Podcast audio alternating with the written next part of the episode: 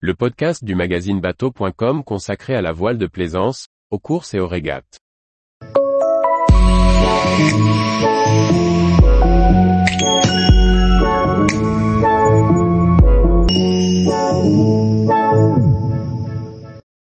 Île Féroé, une croisière nordique en 5 escas magiques.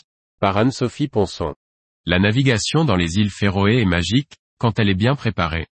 Les plaisanciers trouvent dans ces îles de nombreux petits ports de pêche accueillants pour des escas bien abrités et plusieurs mouillages sympathiques. Voici 5 idées d'escale dans les îles Féroé. Au nord de l'Écosse, passé les Orcades, se trouvent les îles Féroé. Ce petit archipel au paysage grandiose mérite d'être découvert. La navigation peut y être sportive, mais les très nombreuses escales accueillantes compensent les éventuelles difficultés. La principale difficulté de la navigation dans les 18 îles des Féroé réside dans la complexité des courants qui les parcourent. De plus, la direction et la force du vent sont largement influencées par le relief impressionnant des îles.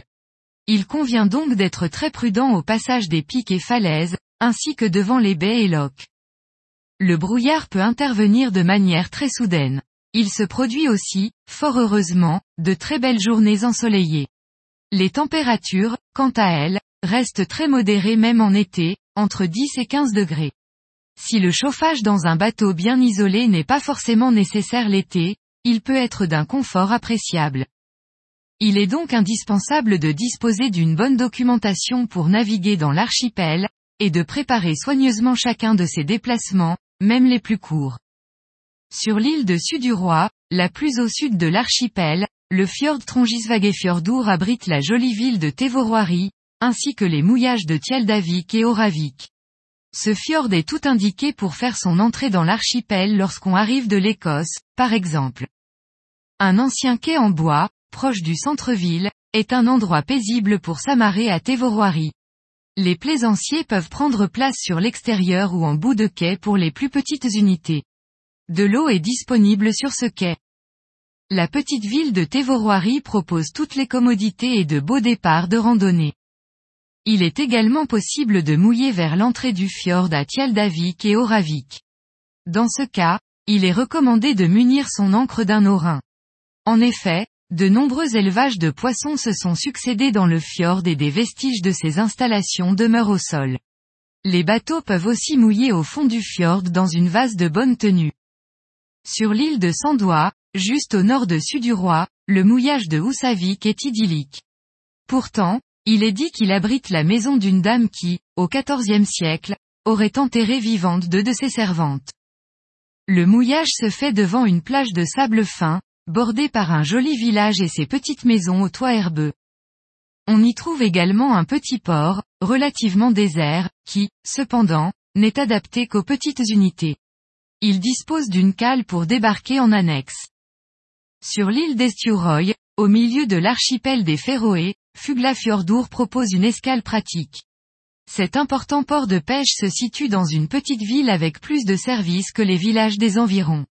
Supermarché, office du tourisme, boutique de souvenirs, restaurant, bibliothèque, magasin d'habillement, l'offre est assez complète. De nombreux quais et installations sont dédiés à la pêche. L'odeur s'en ressent. Néanmoins, le fond du loch est bordé par une petite ville agréable. Son petit port est bien occupé. Si les visiteurs n'y trouvent pas de place, il est possible de mouiller devant la plage, juste à côté. À l'extrémité nord-ouest de l'île d'Esturoy, le petit port d'Heidi dispose, une fois n'est pas coutume, de pontons. Un grand ponton récent en béton se situe notamment le long du rivage, du côté ouest du port. Le port, en lui-même, est en perpétuel chantier. Toutefois, le village, un peu au-dessus sur la colline est charmant. Les plaisanciers y trouveront une épicerie.